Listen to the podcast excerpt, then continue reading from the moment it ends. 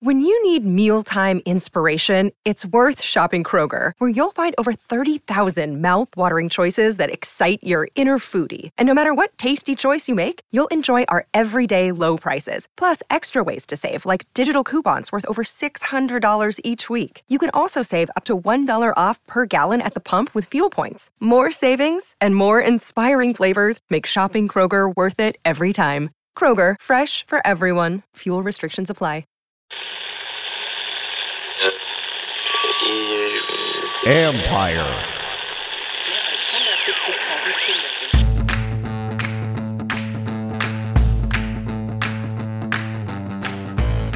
Hello and welcome to the John Keim Report live stream edition. You see Bram Weinstein, the voice of the commanders there. Appreciate you tuning in. Apologize for being a couple minutes late. Been a crazy day.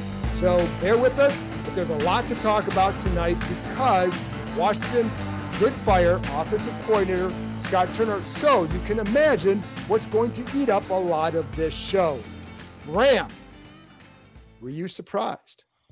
Not really. I mean, you know, it's funny, like when stories come out about, you know, about the team that Ron Rivera doesn't agree with or doesn't like, he makes a bringing it up. And there was one from Sam Fortier over the weekend in the Washington Post that he didn't bring up. So uh, that was the day before the Dallas game. Um, you know, we're around it a lot, and there's been a lot of questions about how the offense functioned this year. And frankly, statistically, they weren't very good. They didn't score enough points in a lot of, um, you know, critical situations like third down conversions and red zone conversions and efficiency. They were not very good. So I don't blame that all on Scott Turner, but like I'm no to answer your question, no, I'm not surprised. No, and, and I'm not either because a lot of what was in that article, and I know like you know, I know that was like a couple people contributed that, but I know that that was um, something that you'd heard a lot throughout last week. And Nikki and I talked about this on the podcast on Sunday after the game because you knew that this was a definite possibility. And you knew that there were concerns about the offense all year. Ron Rivera had sat in on more offensive meetings this year than he had the past two years because there was a concern about the direction and and the inconsistency of the play calling. That's from players. Uh, so you heard a lot of grumbling, and you naturally hear that at the end of the year. You're going to hear, you're going to see some finger pointing or hear the finger pointing, but it's it was a lot. And the more you talk to guys, like there were some guys say, "Hey, if he if he changes this, if he changes that, then it could work." However, that's a lot to ask. And then the the risk was if you do change that and it doesn't work, man, you're in trouble because now there's no confidence whatsoever. So I think that's a problem too. So for all those reasons, I was not surprised. And and so, you know, I mean, how much blame would you put here, here I'm going to ask you how much blame would you put on Turner for for what went wrong? Oh, that's a hard one for me, you know, because of my position with the team. Frankly, you know, sure. Like all right, well, I can answer that's that. that's a one. I'd rather you answer that question okay, because that's. You're right. I'm, I'm not into. I'm not. You know, like listen, I'm not surprised this happened today for all the reasons you cited and for a lot of others we can discuss. But like to assess the literal blame of it, I mean, I think there's a lot here. Like the root cause, I think, of the offensive problems goes back to decisions about the offensive line, in my opinion. But that doesn't mean, you know, that like um that I that I think like the offense didn't overcome it in ways that it probably should have. And so, you know, I'd rather hear what you have. Yeah, and and I would say, listen, I've been around long enough, and you've been around long enough to know it's usually never one person, right? So I think you know I'm going to start there. That it's it's too hard to always just say, well, it's just this guy's fault. You change him, and now everything's going to be fine. However, you know, and I do look at you know there's inconsistencies at quarterback, the inability to find one. They've had eight in in uh, in Turner's three years. He had to call plays for eight quarterbacks. That's not good. The offensive line has been an issue, and I think you know that all adds up. So you know, I remember even on here, you'd have people saying on, on you know message boards or whatever on the on comments like the, the the quarterback stinks, the line stinks, fire the coordinator. Well, it's kind of hard for the coordinator to have success if you don't have the other two. However, the more again, the more you talk to players, the more it became apparent that there was a lack of confidence in what Turner was selling to them. And I think when you're a play caller on either side of the ball, one of the things you have to do is to be able to sell what you're what you're what you want to do. So, and sometimes that's you know, if you have a Kyle Shanahan in there, he's going, you're going to come out of there thinking whatever you know, whatever happens in the game, you feel good going into it because of this plan that he laid out. And, you know, hey, you got this plan, and there's, you know, I'm telling you this this play is going to work. I'm telling you that's going to that's going to work, and it just leaves you feeling pretty good about the plan. I don't think that they are they really felt like that. There were definitely times, definitely times where there were good games called, and we we saw that. But I think a bit too, and you heard it during the press conference with Rivera and Mayhew today, which is the their desire to be a run heavy offense. And I do think there was a struggle at times for Turner to want to do a little bit more drop back, a little bit more vertical. And I think it got him in trouble. I think it got him in trouble in the Giants game, that sack fumble. I know that didn't sit well with with some others there, you know, in, in certain plays like that where you have control of the game and now you're giving it back to another team or you're putting yourself behind because of it. So I think there's there was definitely a, a con- conflict of philosophy at times and the direction to take it. So, well, I mean, from that stand from that standpoint, like, so that's where you lay the blame on the play caller. But is everything his fault? Well, no, because the organization no. put a line out there that that people know was subpar. Yes. And what's the quarterback solution? So that remains an issue too. Mm-hmm. And then, all right, think about this. Like, I'm listening to them. I'm sure we're going to talk about their press conference today, which obviously happened before the news about Scott Turner, so they never addressed it. Um, but they they come out and they they say, you know, publicly, and we've said this to us a lot, and, and anyone who's paying close attention will hear them say this a lot. But like they said it today that like we want to be not just run forward, but run heavy, like two to right. one run heavy. Like went on record and said that. And then two think about the beginning of the much. think about the beginning of the season where they were not doing that.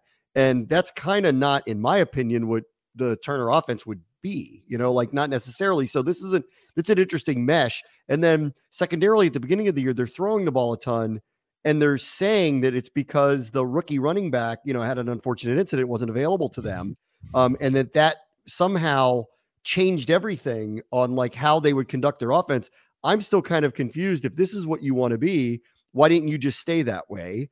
Um, and so, and then there were multiple times during the season, Ron Rivera, you know, speaks through us to him. Like there were a couple times where he said through us, you know, we need to run the ball more and be a play action offense. He wasn't talking to us. He was talking through us to oh, him. Oh, absolutely. So, you know, so like you like obviously like, you know, there there clearly was not a great jibe between the staff communicating what they wanted to do and then we could have a different discussion about what they were really capable of doing, what they would have been best at doing, and I really do think ultimately the real downfall for him was they didn't score a lot of points. And I will go to the grave saying, I will take this group of skill position people up against anybody on the whole of anybody in the league, and they're bottom third in scoring, they're bottom third in yards, they're bottom third in red zone efficiency. They didn't score enough points. So, isn't it the coach's job, even with vulnerabilities and deficiencies, to figure out how to make do with what you have? And I never really saw that I mean, I think it was at some point like late in the season where I'm like, I can't believe we haven't lucked into a 35 point game. Just like had one of those days, you know, like where we just lucked into something like that. And it never really happened. And the one I think that really, for me, was the most disappointing game. And I know a lot of people point to Cleveland. I point to the second Giants game. Yes. That was the one that I left that going. I cannot believe we lost. I'm not really sure I understand what the game plan was. And that was really disappointing to me. I, I think that was a that was certainly a um, that was certainly a, a, bad look, and I think it made a huge difference. I think the first Giants game too, that the drop back um, early in the second was it the second second half, the sack fumble for a touchdown. That's something that I think was a big deal. By the way, Pac-Man D3 asked, "Do you think they promote Zamp, meaning quarterbacks coach Ken Zampese?" Well, I think if there's an in-house candidate, he's the guy because it could keep if if they want to keep the system the same. I do think they want to keep the system the same if possible. So that way you lessen the change. So keep in mind, they're going into a fourth year with Rivera. You don't want a lot of change and have to have the offense have to learn a whole new offense. And so the way you do that, if you do want to keep that, then you promote in-house. And if you promote in-house, yeah, Zampese would be certainly have a a um a certain a strong chance now, they will interview outside candidates. I actually had people contact me saying, Do you know what they're going to do? So there are coaches out there that are definitely interested. And one guy was like, his client really wanted it because of Brian Robinson, really likes him. So, you know, I do think that there is a, a, um, uh, uh, you know, but yeah, but anyways, to your point, to your question, yes, I think that's a possibility. I don't know. I mean, they haven't started the process, but again, if you keep in the, if you want the same system, you're going to stay in house. It'd be Zampese. Yeah. Well, th- I mean, they've made it clear that whoever comes in here is going to run the offense they want. So I look at the, you know, I, I have no beat on who they're looking at, but like Tennessee just, you know, got rid of a number of staff members. Um, they run a run first play action offense. Um, the whatever's going on in Los Angeles right now with Sean McVay makes me wonder what's going to happen with the staff because he clearly is toggling back and forth about coming back. And you know, here's the one who's got the most modern, really, really like. And so I would look at some assistants out there and see what they're thinking while that kind of shakes itself out. Um, and then, you know, I mean, I mean, honestly, like I'm not sure where else outside of the organization you would go. And honestly, like Ron Rivera, you know, is is very into circle of trust, honestly. So is there somebody we're not thinking of that he's worked with in the past that is available that could be someone they bring in because he's very, very, very invested in people he's worked with and trusts and is loyal to. So I, you know, I just don't know where it's going to go. Honestly, at this point, I think it's too early for me to guess. But saw the moves with Tennessee, and I'm kind of like, you know, what they talked about in that press conference today is exactly what Tennessee did. So, right. you know, maybe maybe there's something there. And that Jay Kurt 20, his comment, not a question, his comment is no more veteran QB retread. What's wrong with going with a young guy, setting him up for success? Don't trust the staff to evaluate quarterbacks. Well, they've had eight in three years, so they have to prove it right. Um, so, but to, to his point, I think that is an option. But I think you've got to run through the process first. And I know that word process is going to scare people, but I do think you have to go through the process first. Who's going to be available? What if you can get a guy that's like, oh, that guy's really good? Now, I know that's what led him to Carson Wentz last year, but I do think an option would be, you know, do you bring back Heinicke? Do you go with Howell? Um, I think one game is is a bit difficult to make that jump. Um, however, I think you have to look at all options, and you could could you upgrade over Heinicke and bring in a, again. I always throw out the name Jacoby Brissett. That's going to be my name for the offseason for no particular reason. Um, I did have someone a couple years ago tell me that he would have fit this system, but it's more so like that style of veteran. If you don't keep a Heinicke, can you go with that guy? And like, and if and if Howell's not ready, then you roll with that guy. So that's an option as well. But I do I think it's a bit early to say exactly what they're going to do because they just started the process. Um, so I think that's that's the hard part. And I'm going to say this. I'm showing this because for the same reason, John Booth says it's super early, but which prospects stand out to you as options at pick 16? Well, it's too early for to go there. I think what I would say, Bram, is not so much what which prospect. It's impossible. We don't even know who's coming out yet, but what position. And so, like to me, the based on what they were talking about, and even Mark Mayhew in the press conference expressed a desire for young offensive linemen. I know you probably were applauding at that, but I think that's where you I'd look at position. So if I'm looking at the draft right now, I'm looking at offensive tackle, and I'm pushing Cosmi inside, and then I'm going to take another lineman later. What about you, Bram? I'm not picking a quarterback in the first round. No, That's, not not not not under the circumstances. There no. at 16. Yeah. No, I mean not under the circumstances. Um, you know, I, I, I wouldn't want that to happen. I they have other needs. I think right now, if I had to guess, it'd be a tackle. You know, that's that's yeah. I think it's a definitive need, and you know that's a great spot to take a solid player tackle. Um, you know, and they have other needs they need to deal with. And, you know, I mean, really the overarching question for all of this is, and they did not answer this today, and maybe they can't, and I'll give them a pass on that because I know a lot of the things that were asked about today, I don't feel like we got a lot of information out of them, frankly. you know, like it's an understatement. Um, but to me, like the first question of the offseason is who exactly, um, it, what's your spending capacity? You know, right. who's going to authorize a big move? Um, who you're like, how does that work? So let's just say you do want to take a run at, let's just an example, Jimmy Garoppolo. Well, is someone authorizing a $30 million salary? Like, is that, or, or the whatever signing bonus it's going to take to get a multi year deal to get him to come here? Um, or Derek Carr, who I don't think they're interested in, but he is available. And so are they in this conversation, which means who's saying yes to them trading assets and giving him 50 million in a signing bonus and 150 million over a three, four year deal? Like, who's saying yes to that? And I need to know that answer before we can even start this conversation Sure. because there's part of me that goes, are we even part of these conversations for people like this? Or are we in limbo until ownership is settled? And, you know, when they say we'll do business as usual, yeah, to fill out a roster with deals that fall under a salary cap that don't involve a lot of balloon payment money going out the door immediately. But on the bigger ticket items like Daron Payne's long term deal or a quarterback, where if you're going to go outside the building and try to find somebody and it's not just a run of the mill, you know, kind of leftover um, veteran, well, someone's got to authorize you to do that. And I'm kind of in the midst of wait and see to hear um, can they at this juncture? And if they can't, when will they be able to do something like that? Well, and that's why I put up, um, I'm going to put this back up there, but from Cal DC 49, when do we get more info on team ownership? And that, that obviously plays into Bram's thoughts right there. I think we're going to get something. I would say this: the, the earliest a guy, an a new owner would be approved is at the end of March at the league meetings. It does feel like something will be come out before then, but we can't say for sure because in this process you never know. But you know, nothing would shock me about the speed of which that might take place. But until then, then obviously the Snyders own the team. So on Monday, the Rivera will sit down with the Snyders, and that's when you're going to learn the budget. So you're going to learn some of those things at that time.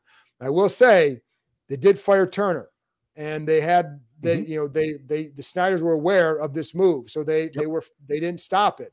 Um, and so I don't know what's going to look like, Brent, but that is a that's the number one question to ask is how what can you do because you know we don't know we just don't know but we'll find out the budget meeting takes place on monday that's so that's Yeah. when they'll have a better idea to go back to your original point, which was, um, are you surprised by this? I am surprised today, only because after they said we're going to meet with current ownership on Monday, I didn't expect them to do this until after Monday. But this was approved, which means, you know, Ron Rivera does have the authority to do these things. Um, again, like I don't want to, you know, dismiss the amount of money Scott Turner makes. It's it's an amount of money, and he had signed an extension. left.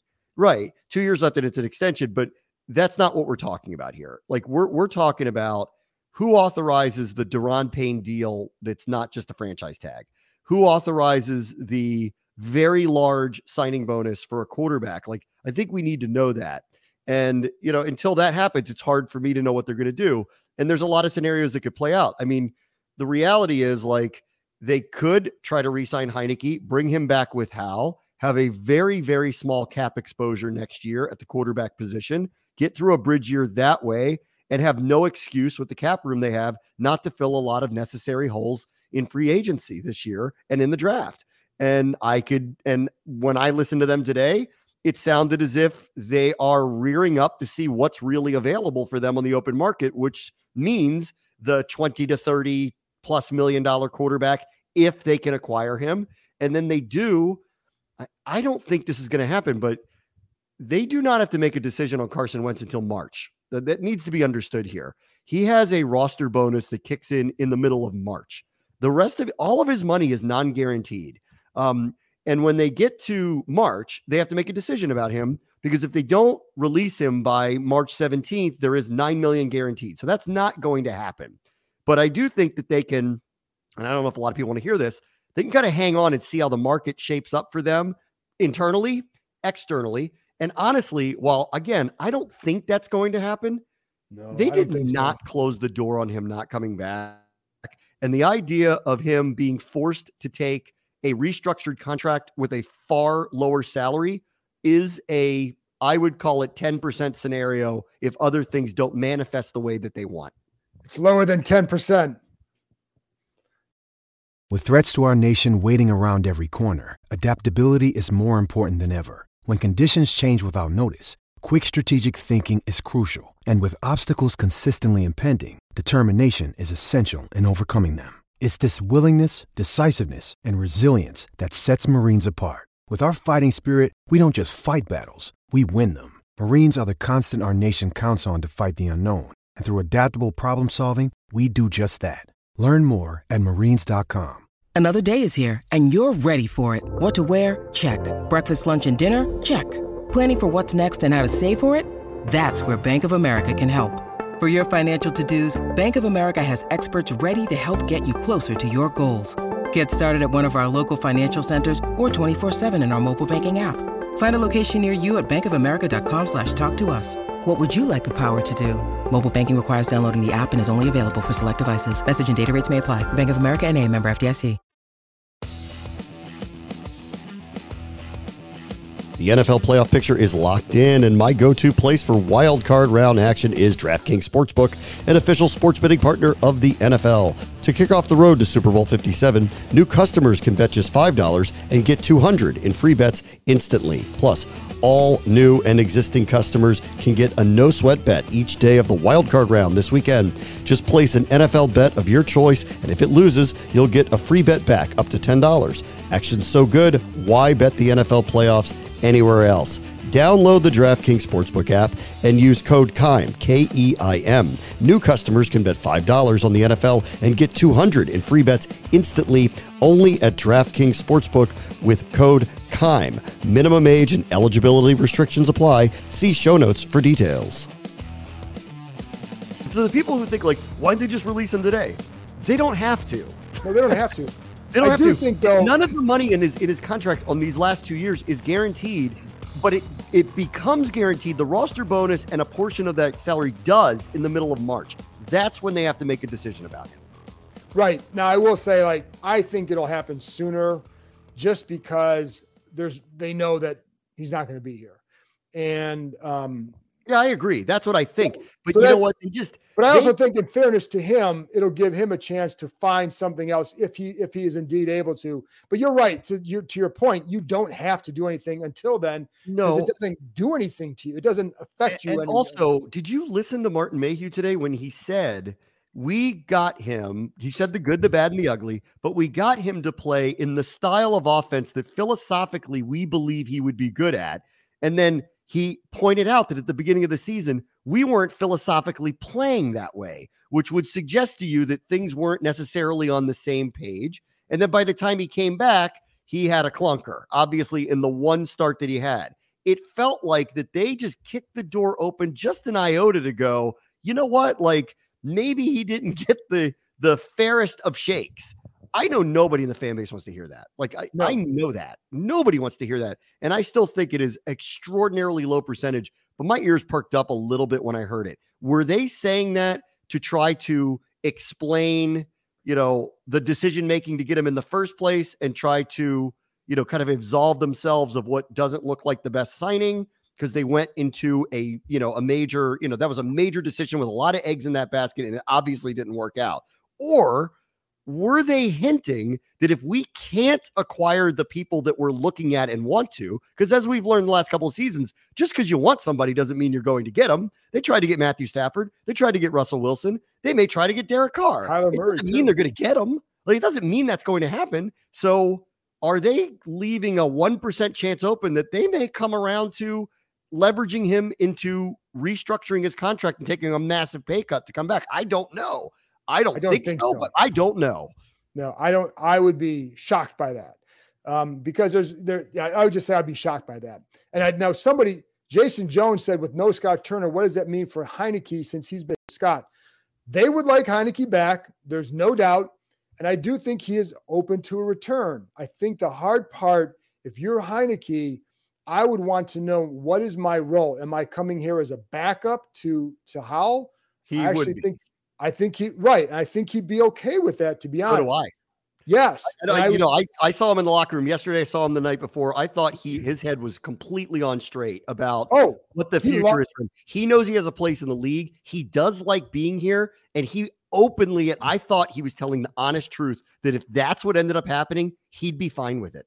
he he really likes him some ham some Sam Howell. So so yes, I think he'd be open to return. The question though is if they came to him and said, you know, hey, want to sign you, but we're also going to pursue this other veteran or this rookie. Then if I'm Heinicke, I'm like, I'm going somewhere else because I want to be a backup. So I think that's the scenario where you wouldn't see him back. So I think it's going to depend on what do they decide, which direction they go. You know how you can fix that though? You want to know how you can fix that? Money. Guarantee it. Right. right. Oh, we're not talking about a ton of money here. We're like, okay, you're going to get. Let's just put a number on it. Guess five million for a you know a backup deal, non guaranteed. Then he guess what? He goes into camp and the coaches take a look and they like somebody else more, and then all of a sudden, you know, gone. Well, if you guarantee it here and say we need you for a year, we're going to guarantee the money. Well, you think he's not signing that? Of course he is. They always like the money, Bram. Yes, I do too. The money always talks. But I will say though, you know, if you know you're going to get the same money somewhere else, then or if you do get the same money somewhere else and you have a and you're second in line there, that's where you're going to go because that's you know that gives you a chance. But if it's the same offense, you know, then then that also plays into it as well because you know that he knows this offense. So I think that would be something to consider as well. Anything else jump out at you from the press conference today? Um, Besides not really learning anything, I don't really think they said much. Um, they didn't. That's putting it lightly.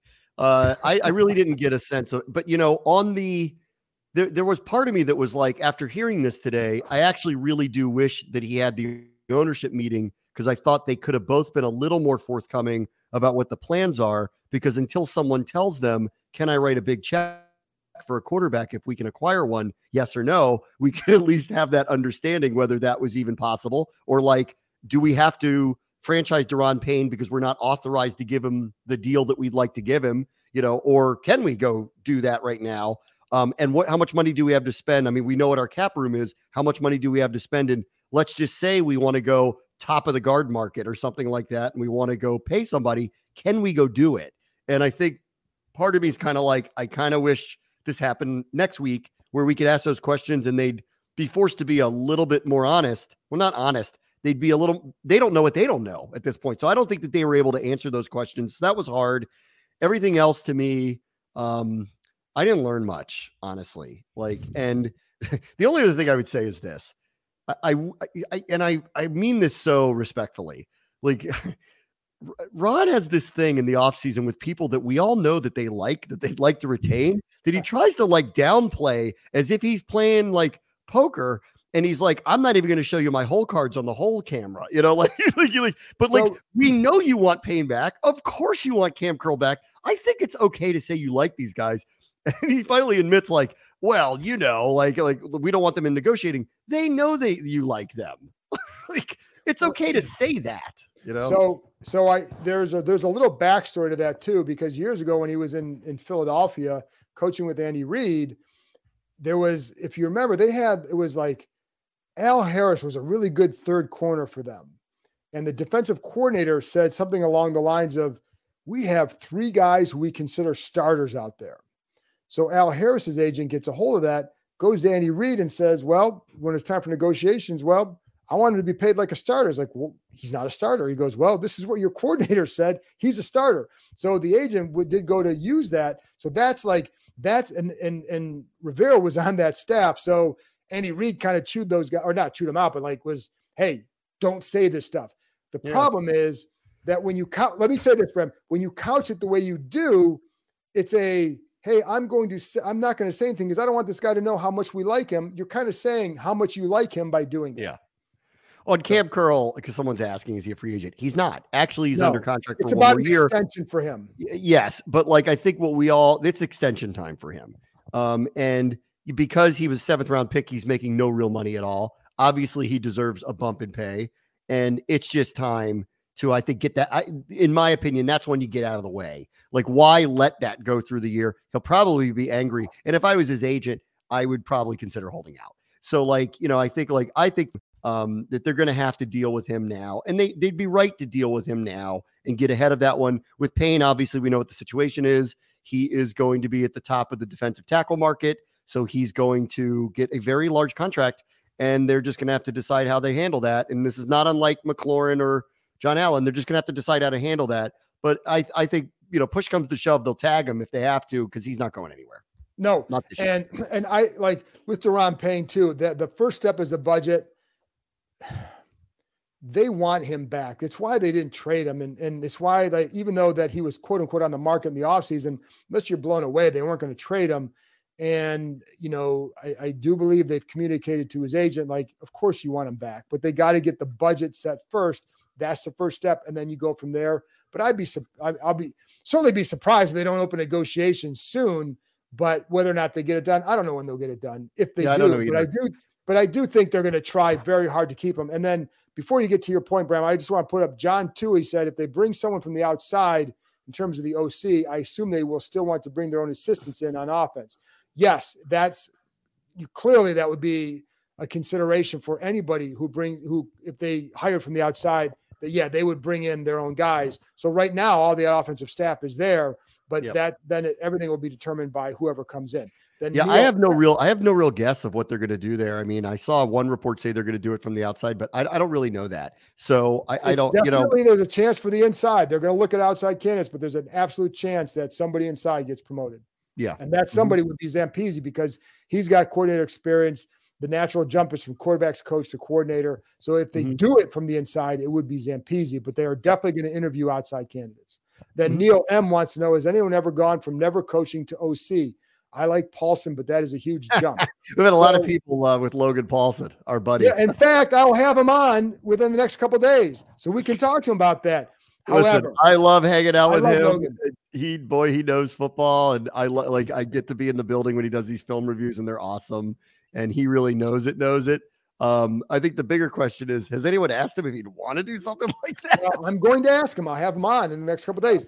But the problem is, like, it's such a it's it's not just about like, hey, somebody knows the offense. It's about coordinating the offense and it's about yeah. setting a game plan. It's about a rhythm as a play caller. There's a reason why even like McVay, the first year as an offensive coordinator, is not calling plays. Same yeah. with Kevin O'Connell, was not calling plays right away. You have to get used to coordinating an offense before you start calling plays. But I'm sure Logan would love that, and I'll ask him.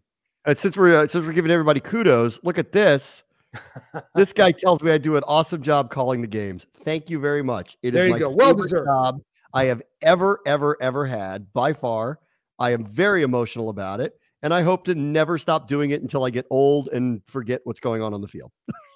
well, I'm getting to the, I'm getting close to that point, Bram. So it's it's been a long time. I think I yeah, it's been a long it's been a long run for me, and it's funny, Bram, because I tweeted the other yesterday that I have covered. I have now covered as many name changes as I have playoff wins, and I've covered this team since 1994. That's an amazing stat.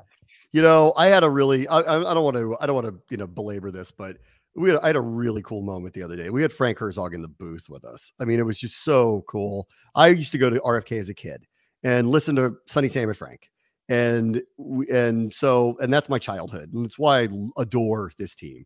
And it was amazing. And he came up in the booth on Sonny's day and he stayed the entire third quarter and he got to do touchdown Washington Commanders on the Sam Howell touchdown run. Oh, that's cool. We calling the play. It was so cool. Did you get chills? I got chills. It was amazing. It was a full circle moment for me. It's something I'll never forget. It was amazing to do it, to be part of it, to have him there.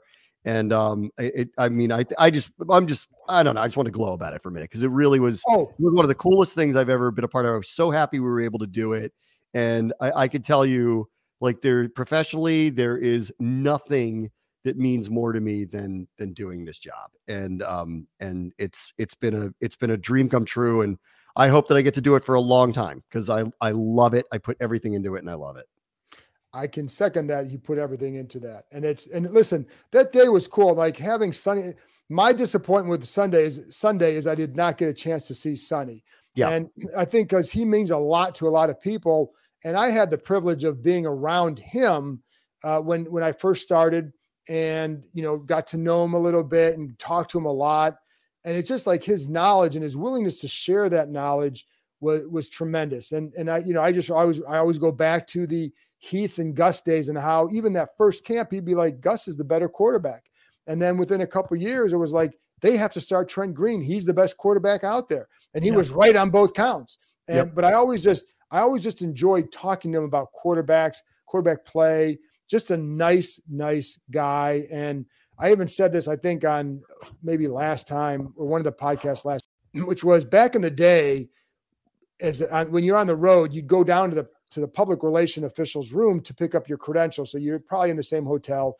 Nowadays, they give it to you on like a Thursday or so. So yeah. a couple of us, Jim Dusabella and Paul Woody and I, go down to the PR room. I think somebody else is down there. Rick Vaughn was the PR director. This is years and years and years ago. But we're in the room, and it, because it's in Tampa, Billy Kilmer and and Tommy McVane, I think it's McVane, was a, an equipment manager way back in the early 70s and was with those guys and we hung out with those guys still. But they came in, they told stories, Bram, for like a half hour, at least the half hour. Yeah. And and it was tremendous. And when they left, it's like, do we applaud? Because it was that entertaining. But the Yeah. funny thing is, like McVeigh is telling these stories, and like you'd see Billy Kilmer sitting there, like smiling at the memory of of his exploits, and Sonny was kind of like a little bit sh- um, sheepish about it because, like, I think one enjoyed hearing it, and one was like, "Yeah, that used to be me." But it was it was awesome. But it was just so much fun to get to know him because he is a legend, and you know that I think the whole day was cool because of that. Was. I'm glad that a you know that everything turned out right. I'll just say that. On your point about he said play Trent Green, who wanted us to play Heinicke from the get go? Huh? I did. That's me. Oh, oh it was you. That's right. I somebody on here. was- I had a fifty percent chance of getting that right. told you. told Yeah, all of you. I told all of you. I got by made way- fun of in the summer. Blah blah blah. This Heinicke that. I'm like that guy knows how to play. That's I love Well, that. and, you know, the play. funny thing is, it was during. I certainly believed that based on you know um, what they wanted to do with Wentz, the, the talent they had around him compared to what he had in Indy, that it would be okay for him here, and the play action and the deep ball, etc. I thought could work. And I did not, what I didn't take into account, one is that he was not even as mobile. And I think they failed in this too, was that his mobility was less than what they thought. And Yeah. then then you take a guy who has a penchant for holding the ball and you put him in a new offense behind protection that isn't always great. Correct. And so, like the combination of all that became an issue. And I do believe, like I know Rivera talks a lot about they had this plan for Brian Robinson. Well, I remember talking to people early in August about like what they thought of Brian Robinson or what the offense they thought could be. So it was similar to vision to what, what Yeah. Rivera was talking now. But I think, but having said that, like Wentz never really grabbed hold of this offense as we saw. So, you know, I, I think after a while, it was during the Bears game, I remember thinking like they're going to have to play Heinicke. And this is before we knew he was hurt, but they're going to have to play Heinicke just because they need somebody who can move. Yeah. So, And it, it's funny too, like um in hearing Martin Mayhew like kind of defend it, defend the move, because you know they have to defend the move now. And I don't I don't know that they can, but they're trying. You know, he did say he he he harkened back to philosophically, this is what we're gonna do, and this is why we actually thought he'd be a really good fit. And it's really funny. I mean, not that I'm a scout or anything, but I came to the same conclusion. We talked about this all summer. I said, you know what? Like in play action with ball fakes, quick decisions, get the ball out of his hands, run first offense. I actually think there's a possibility here with him. Where I don't like him is these slow developing plays, drop back passing. His decision making is interesting. His accuracy is clearly off. And, you know, I, I just, he's not as mobile as he used to be. And I just feel like, you know, if they can get him in that style of offense, I see what they're saying. Then they didn't do that, you know, at the beginning of the season. And they paid a price for it, not only with him, but with protection issues and all of it, and some schematic issues, in my opinion, too. If you go back to that Eagles game, go watch that first Eagles game. They were running plays. why would I want to do that? They were running intermediate pass plays that had no chance of being completed because they didn't have the time to do it. Right. That's on that's on everybody, and that's on Scott. You know, Yeah. like that's on everybody. to, to that point, Bremen, I was going to bring that up that there were times where I even talking to a player about this on Friday that there were times where you'd see a play like, I really like that play, but I don't think these guys can pull it off Yes. because I the felt that way. execution, like there were a number of times like, yeah, Terry McLaurin is open here, but she's not going to, he's not going to have the don't have time. time. And, and so like there were a number of times where you said that like there you know, like this play works, but not with this group. You know, that screen, like the screen game never would never work because you don't have the guys that can block in space like that. Even though I look at the screen, I'm just like, holy crap, you block this, it's 45 yards, but they couldn't block it. That's so right. it was never so it was fine. I, I still feel like you know not to not to you know like the quarterback situation remained in flux and that's of their own making. But I do think the root of the issues was the offensive line from the get go. Yes, I- you gotta that was really the root, and that and that is not Scott's fault. He No. didn't make the decisions that were made there and didn't react to the things that were happening in real time, specifically in the preseason. So on that, I put up one of those questions. what do you think they're going to do about the offensive line? It has to be addressed, you Yes. know, and in multiple ways. I think. I personally think, I think tackle is logical for them at the top of the draft. If not in this, if not bare minimum second round. I think Sam Cosmi may be a guard, but he, if you talked to him yesterday, he was surprised by all that movement around. So that he needs to figure out what they're going to do with him. You know, is Chris Paul a starter? I don't know. You know, like they clearly have a problem at center because of injuries, and they have to make some decisions about that. And Chase Roullier is scheduled to make a lot of money, so I think there's going to be some decisions on him, and they're going to make some decisions. So I don't know where you are, but it feels like that's going to be the a outside of quarterback, the a number one thing that they have to deal with, and it's not a simple fix by getting one person. No, it's not. And uh, to your point, like with Cosmi, for example, what he wants to know is what position am I playing? I don't care what it is. Tell me what it is and keep me there. No, no yo-yo stuff. So if you're going to put me a guard, fine, I'll go be a guard. And I know that they like him there because of his movement skills and all that. So I think that to me is one thing that that's what I'm. That's one of the priorities. Like Sam, you're going to be a guard. Um, and then I'm drafting a tackle in the first round, if at all possible. I'm not going to force the pick because I think when you force a tackle or force a pick there, then you're making a mistake. But if you're there's a tackle that's near there, if you want to trade back a little bit, get some more assets, fine. But you need to address that as well. As far as center with Roullier and Larsen, I think if one of those guys is healthy, if they think one of the guys is going to be healthy, that's who they'll go with. If you you can't bring Roullier, I think it's like 12-9 or 12 something this year. The- I did the bring him back numbers. I don't have them in front of me. I did the numbers the other day, but like it's too much. Yeah, you have to and- and restructure that honestly, this- because two years in a row, and and Right. I think I think they're going to have to make a decision there. So they like Larsen. They did well with Larsen. We've seen the stats that they win a lot with Larsen. Um, and then with Chris Paul, that's going to be interesting. Even regardless of what they think of him, I'm getting another young interior lineman in that draft. It doesn't have to be, you know, it could be two picks in the first four rounds, but I'm getting another guy in there because you need to build it up. They have the makings of a strong defensive line for years because of the tackle, what they've done, especially if they keep Payne. I would attack the defensive depth in the set in the back seven in on defense. Yeah. But I would get I'd fix the line because I like the tight ends. And I'd like to see more involvement from the tight ends. That was one of the disappointments too in the red zone. But just overall, I didn't feel like they created enough mismatches with the talent they had at tight end. That's something you can do next year, but you've got to fix the line. I agree. And I think you have to bring, I think you need to have two. If you could bring two young guys on that line, suddenly it looks a little different because um, because now you have young tackle, young guard.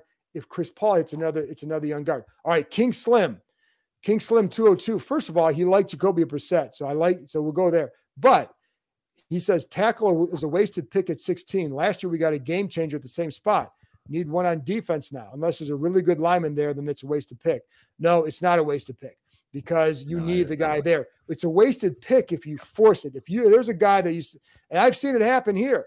Um, there, if you have a guy that's rated in the bottom of the first round, you pick him there. That's a wasted pick. It's bad value. Uh, the game changer on offense didn't change it. I love Jahan Dotson, but I don't Oh, know that he's a hit. Oh, he's, a, he's an absolute hit. He's an absolute hit. But my He's point like- is like, yeah, no, no, no. That's that's a fantastic pick. But I like, think back to draft night and the way people reacted, and then with the first Oh, few yeah. practices, I was like, "Oh my god, wait till you see this dude." right. No, I I love watching him. The the question I have, and it's funny because I've heard this from some other teams, and this goes back to the roster construction of this offense, which is you know other teams knew they didn't have an offensive identity. Like they liked the receivers, but they didn't necessarily like a match with the offensive identity and philosophy. That said, you know I'm not King Slim. I wouldn't force a tackle, but that's the first place I would look because they need a guy there. Yeah, Like, I if think you so. have a good tackle there, like why wouldn't you take him? Now the defensive difference maker, they have like they're paying a lot of money for those guys up front. If those guys aren't making a difference, then you're paying them. Then you got to get them out of here, Yeah. right? But by King Slim, my second point would be the other position I would look at hard there is cornerback. Yes, corner is a necessity. Linebacker, first they need to make a decision about Cole Holcomb. Right. Either way, they need more depth there for sure. But we, what are we talking about? A starter, or are not we at talking 16. about not taking depth? one at 16. No, not at sixteen. Unless, I- I- yeah, unless Holcomb's gone and you say yeah, you uh, no, no. I, I didn't mean linebacker for the draft early. I think like clearly that's a pick early, a linebacker, somewhere third round, fourth round, something like that. That's got to happen.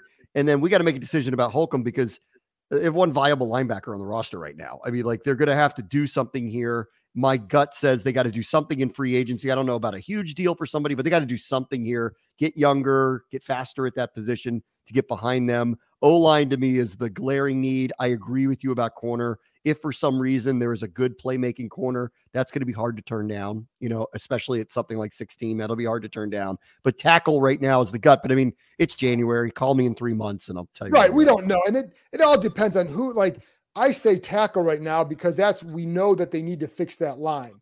But when you get to the draft, you say, you know what? Yeah, they need a tackle. But in that range, who there's, is there anybody I mean, I don't know this. This is general. Would there be anybody good? If there's not, you don't force it. And then yeah. you take best player. And if it's a corner, I say more power to you because I think they need that as well. A um, couple more here, Bram, and then we'll get out of here. I did want to point out something Jennifer Sheets um, had asked earlier. Uh, hire for, or not even ask, but this is her opinion. Hire Frank Reich as OC, works well with QBs, knows how to use a good good back, and Jonathan Taylor. All that is right. I think I would hire that guy in a second. I think he probably wants to be a head coach again. That's that would be my guess. Um, I I don't know that he would be a guy that you'd be able to hire for that reason, but he would be if you did. I think it'd be a fantastic hire. And then Brad G says another year, another needing a QB. LOL. In fairness, Brad, it's only been 30 some years. So you can't expect this to happen overnight, right, Bram? No, uh, apparently it won't. And uh, to whoever, you know, whoever said the stuff about the Bears, if they want to trade Justin Fields, oh yeah, uh, call me interested on that one. Oh, you know who else would like him? These I'm guys. interested in that one. they they liked him a lot before the draft, and they, yeah. they, they definitely consider. I like him a lot now. Let's go. Yeah. yeah. yeah, no, but if you're the like if you're the Bears, I'm not I'm not doing that. I'm no, of course him. not. They're they, that's that's brief. They, that's gamesmanship. They're not drafting a quarterback. They're the the the uh the draft's upside down. They don't need a quarterback. They're open for business. Call us. Yes. They're going to get three first round picks, move down three spots, and take best defensive player available anyway. Watch. That's what's going to happen with them if they're smart. Yeah. And then last one here, we'll go and then we'll get out of here. It's been a long night. Thank you guys for joining us. Um, but let's see, Mega 412. Why would we pick a QB in the first when we have other glaring needs on the team? LOL. Everybody likes to use LOL with their drafts. I don't know why. Is that, is that some? But yes, I don't think you're going to pick a quarterback at 16 because I don't think the guy's going to be there. I think the top three quarterbacks will go Bryce Young, and then whether it's CJ Stroud or Will Levis, whatever the order is, I think yeah. all three of those guys are gone before they. As of right now, the my opinion would be they're all gone by then. In in two months, who knows? And then you got the quarterback from Florida, Anthony Richardson, that people are saying could go in the first round. I just think that he'd be. I would take those other three guys. I think Richardson would be for for a coach going in this fourth year who has to win. That's a that's more of a project. I wish that he had shown more consistency at Florida. Um, but so I don't. So I think to your point, Mega, I agree. I don't think you're going to go quarterback in the first round unless somebody just falls to you there. That's why we're looking at some other other stuff. What do you think, Bram? Yeah, I, I don't. I don't think quarterback's the direction. Um, you know, unless for some reason one of those names that you named for some reason is dropping, and that would be a bad sign anyway. But like if they were for some strange reason, then you know we'll talk about it. But I don't know. We're months away, and it's hard for me to know at this point. My gut says right now that a tackle or a corner is the most logical things for them to take in the first round. Right. And Devin, I live last one. Devin Fitzpatrick says Thomas Brown from the Rams is a guy if McVay retires he'd be a he'd be a guy that I think um, teams will be interested in at some point. So yes, I think if you're going to do that, like I, I I could I wouldn't be shocked if he gets a look because he's done a good job out there and it's the McVay tree. Uh, so we'll see. But I you know I don't know that he's on their initial list. I don't know yes or no, but I do think he's be a guy to watch for some team, whether it's here or somewhere else. Anyway, Bram covered a lot. I appreciate you joining me as always and appreciate everybody else tuning in. I do want to get Logan Paulson on here to talk about all this stuff in the next couple days. So I'm going to put a little pressure on him. Not really, because we've already talked about it. So, anyways, join me again. I'll be back. I think it'll be Thursday or so.